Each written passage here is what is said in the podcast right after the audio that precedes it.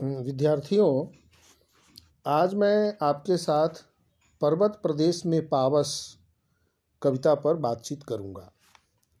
पर्वत प्रदेश में पावस कविता प्रकृति प्रेमी कवि सुमित्रानंदन पंत द्वारा रचित है और इस कविता में पर्वतीय प्रदेश में वर्षा ऋतु में क्षण क्षण परिवर्तित होने वाले दृश्यों को कवि ने बहुत ही सधे और सुंदर शब्दों में यहाँ प्रस्तुत किया है। शायद ही ऐसा कोई व्यक्ति होगा जिसका मन पहाड़ों पर जाने को न मचलता हो। हम सभी पहाड़ों में घूमने जाते हैं, छुट्टियाँ मनाने जाते हैं और ख़ास करके वर्षा ऋतु में पहाड़ों में जीवन जहाँ एक तरफ़ कठिन होता है, वहीं पहाड़ों की सुंदरता भी बढ़ जाती है। तो कवि की यह कविता पढ़कर, बेशक हम वर्षा ऋतु में पहाड़ी क्षेत्रों में भ्रमण न कर सकें, लेकिन इस कविता को पढ़कर घर में बैठे बैठे भी हम सभी प्रकृति के इस सुंदर दृश्य का अनुभव कर सकते हैं। तो आइए इस कविता को पढ़कर, इस कविता के माध्यम से उन सुंदर प्रदेशों का, उन सुंदर दृश्यों का अनुभव करें। कविता सुनिए। पावस ऋतु थी पर्वत प्रदेश, पल पल परिवर्तित प्रकृति वेश मेखलाकार पर्वत अपार, अपने सहस्त्र दृग सुमन फाड़ अब लोक रहा है बार बार, नीचे जल में निज महाकार, जिसके चरणों में पला ताल, दर्पण सा फैला है विशाल।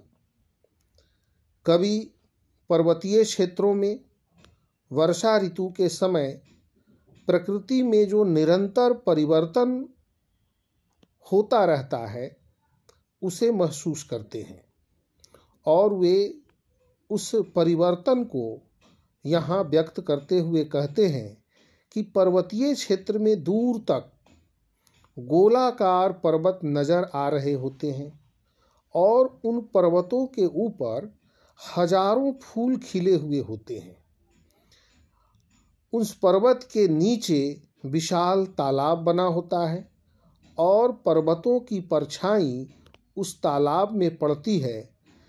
इस सुंदर दृश्य को देखकर कवि कल्पना करता है कि मानो ये पर्वत के ऊपर जो ये हज़ारों पुष्प हैं, उस पर्वत की आँखें हैं और नीचे जो तालाब है, उसमें पर्वत लगातार अपनी छवि निहार रहा है और उसे आश्चर्य हो रहा है कि मैं इतना विशाल काय हूँ, मैं इतना सुंदर हूँ, उसे विश्वास नहीं हो रहा कि मैं इतना सुंदर हूँ और मैं इतना विशाल काय हूँ?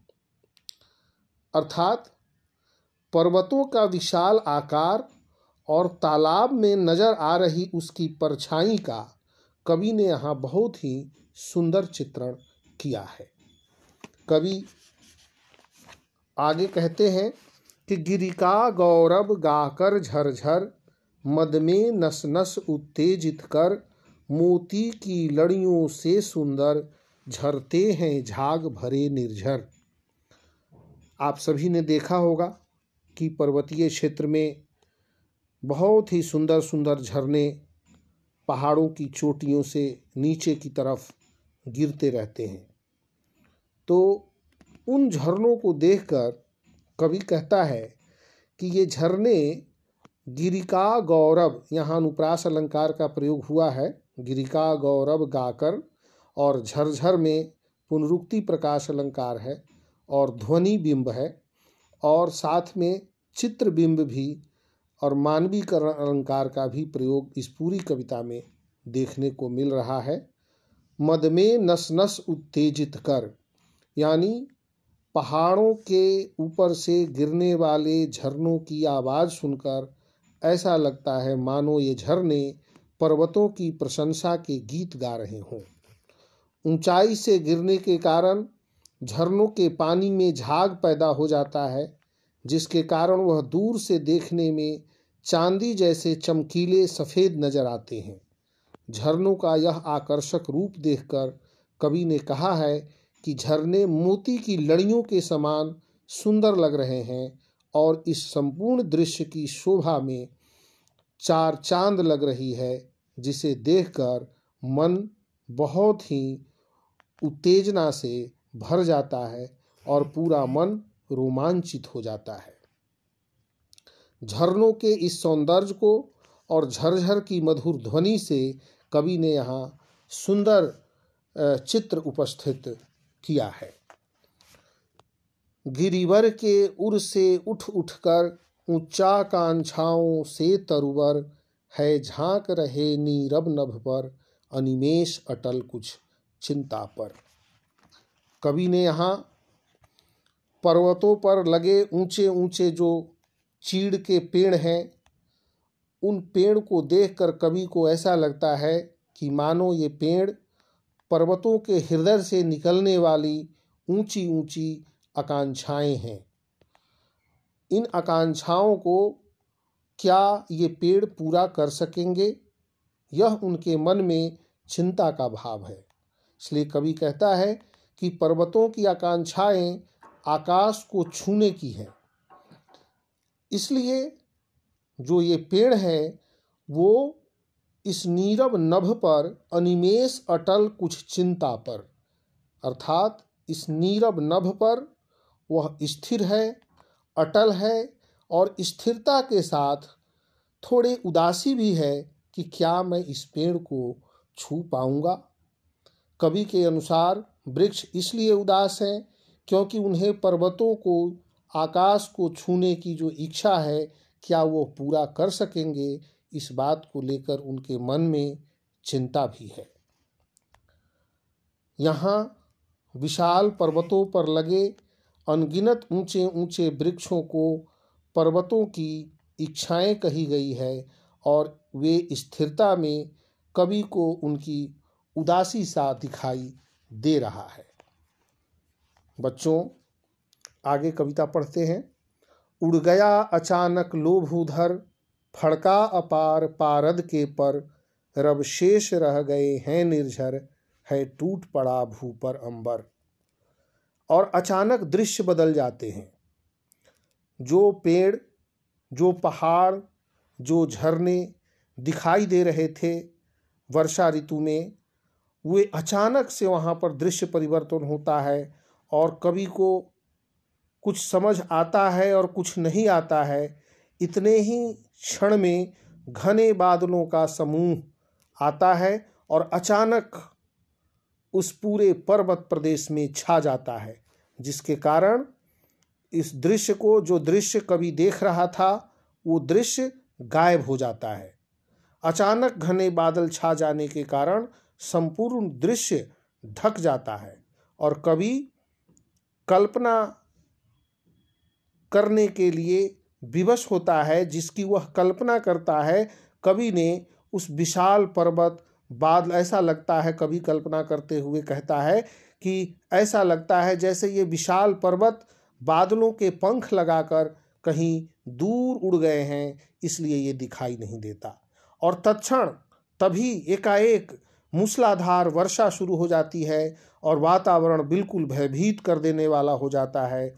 ऐसा आभास होता है, मानो आकाश धरती पर टूट पड़ा हो। यहाँ भी कविता में कवि ने मुहावरे का प्रयोग किया है, आकाश धरती पर टूटना। केवल झरनों के बहने की इसका शोर ही सुनाई दे रहा है और कुछ भी न दिखाई दे रहा है, चारों तरफ़ एकदम सुनसान सन्नाटा सा हो गया है, सारे दृश्य गायब हो गए हैं। पर्वतीय क्षेत्र में मौजूद सुंदर दृश्य अचानक पल भर में बदल गए, यही वर्षा ऋतु की विशेषता है और यही वर्षा ऋतु में पर्वतीय प्रदेश में परिवर्तित होने वाले दृश्य हैं। कवि पुनः आगे कहते हैं कि धस गए धरा में सभय शाल, उठ रहा धुआँ जल गया ताल यो जलद यान में विचर विचर था इंद्र खेलता इंद्रजाल। अब कभी को ऐसा लग रहा है कभी कल्पना करता है कि जितने भी पहाड़ों के ऊपर वे लंबे लंबे जो वृक्ष दिखाई दे रहे थे, वे सभी इस भयभीत वातावरण से भयभीत होकर ऐसा लग रहा है जैसे धरती में कहीं धस गए हों, समा गए हों। यानी घने बादलों ने संपूर्ण प्राकृतिक दृश्य को इस तरह से ढक लिया है और तेज वर्षा होने लगी है, जिसके कारण कुछ भी दिखाई नहीं दे रहा। तो कवि कल्पना करता है कि लगता है जैसे ये पेड़ डर के, डर से धरती में धस गए हों। और तालाब का जल जो अभी तक स्थिर था, तेज वर्षा का जल उसमें गिरने से उससे जो भाफ निकल रही है, ऐसा लग रहा है जैसे वो धुआँ निकल रहा हो और कभी को ऐसा लगता है कि जो तालाब नीचे था उसमें आग लग गई है और आग लगने से उससे धुआँ निकल रही है और वही धुआँ चारों ओर फैल कर सब कुछ उसके भीतर गायब हो गया है।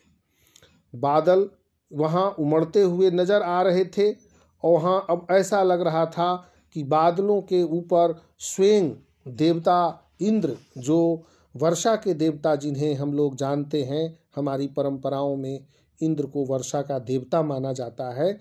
तो ऐसा लग रहा है जैसे ये वर्षा के देवता इस जंगल में, इस पहाड़ी क्षेत्र में चारों ओर घूम घूम कर जादुई खेल खेल रहे हैं और इस संपूर्ण दृश्य को अद्भुत और अलौकिक बना दिया है उन्होंने। और यह देखकर ऐसा लगता है जैसे कोई जादुई खेल चल रहा है। यानी पर्वतीय क्षेत्र में निरंतर परिवर्तित हो रहे इस प्राकृतिक दृश्य का कवि ने बड़ा ही सुंदर, सजीव वर्णन किया है। विद्यार्थियों, ऐसा लगता है जैसे इस वर्णन को देखकर कि हम लोग स्वयं उस माहौल में पहुँच गए हैं और हमारे आँखों के सामने ये सारे दृश्य परिवर्तित हो रहे हैं। इस कविता में मानवीकरण अलंकार का बहुत ही अच्छे से प्रयोग किया गया है, जिसमें निर्जीव वस्तुओं और प्रकृति को भी मानव की तरह व्यवहार करते हुए यहाँ दिखाया गया है। इस कविता में जगह जगह उपमा, उत्प्रेक्षा और रूपक अलंकार का भी प्रयोग हुआ है, पुनरुक्ति प्रकाश अलंकार का भी प्रयोग हुआ है। मैं आपका ध्यान जरा उधर खींचना चाहूँगा। जैसे प्रथम पंक्ति ही है कि पावस ऋतु थी पर्वत प्रदेश प्रदेश। यहाँ देखिए, प वर्ण से ही शब्द का यहाँ समावेश है। पावस, पर्वत, प्रदेश तो यहाँ पर अनुप्रास अलंकार है। पल पल परिवर्तित प्रकृति वेश, यहाँ पल पल में अन पुनरुक्ति प्रकाश अलंकार है। और उसके आगे जब आप देखेंगे, अपने सहस्त्र दृघ सुमन तो दृघ सुमन में यहाँ रूपक अलंकार का प्रयोग हुआ है और फिर जब आप तीन चार पंक्ति आगे देखते हैं, जिसके चरणों में पला ताल, दर्पण सा फैला है विशाल तो यहाँ पर हमें उपमा अलंकार दिखाई देती है। फिर हम आगे बढ़ते हैं तो मोती की लड़ियों से सुंदर झरते हैं, झाग भरे निर्झर, गिरिका गौरव गाकर झरझर, नस नस उत्तेजित कर यहाँ भी पुनरुक्ति और अनुप्रास अलंकार हमें दिखाई दे रहा है। गिरिवर के उर से उठ उठकर उच्चाकांक्षाओं से तरुवर, यहाँ हम देखते हैं कि मानवीकरण अलंकार तो वैसे पूरी कविता में है, लेकिन यहाँ मानवीकरण अलंकार का प्रयोग कवि ने किया है। और उड़ गया अचानक लोभ उधर, फड़का अपार पारद के पर, रवशेष रह गए हैं निर्झर, है टूट पड़ा भू परवंगर और धस गए धरा में साल यहाँ। अतिशयोक्ति अलंकार भी हमें देखने को मिल रहा है कि उठ रहा धुआँ, जल गया ताल। जो संभव नहीं है पानी में आग लगना, वह भी यहाँ कवि ने कल्पना की है। तो कवि ने अलंकारों का अद्भुत प्रयोग और सुंदर कल्पना से इस कविता को बहुत ही मनोरम और बहुत ही सुंदर चित्रात्मक शैली का प्रयोग करके अलौकिक दृश्य को उन्होंने यहाँ जीवंत कर दिया है। तो मुझे उम्मीद है कि आप इस कविता को समझ गए होंगे।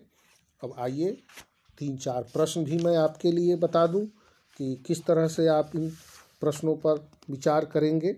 तो सबसे पहला प्रश्न यह है कि पर्वतीय प्रदेश में परिवर्तित होने वाले दृश्यों को कृपया किन्हीं दो उदाहरणों द्वारा स्पष्ट कीजिए। पहला प्रश्न, दूसरा प्रश्न कि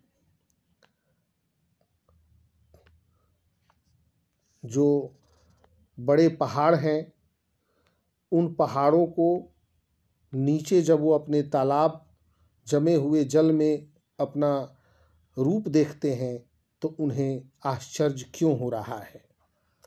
और तीसरा प्रश्न, कि पहाड़ों के ऊपर बड़े बड़े पेड़ आकाश छूने की इच्छा रखते हैं, लेकिन इच्छा रखते हुए उनके उदास होने के क्या कारण हो सकते हैं, इस पर विचार कीजिए।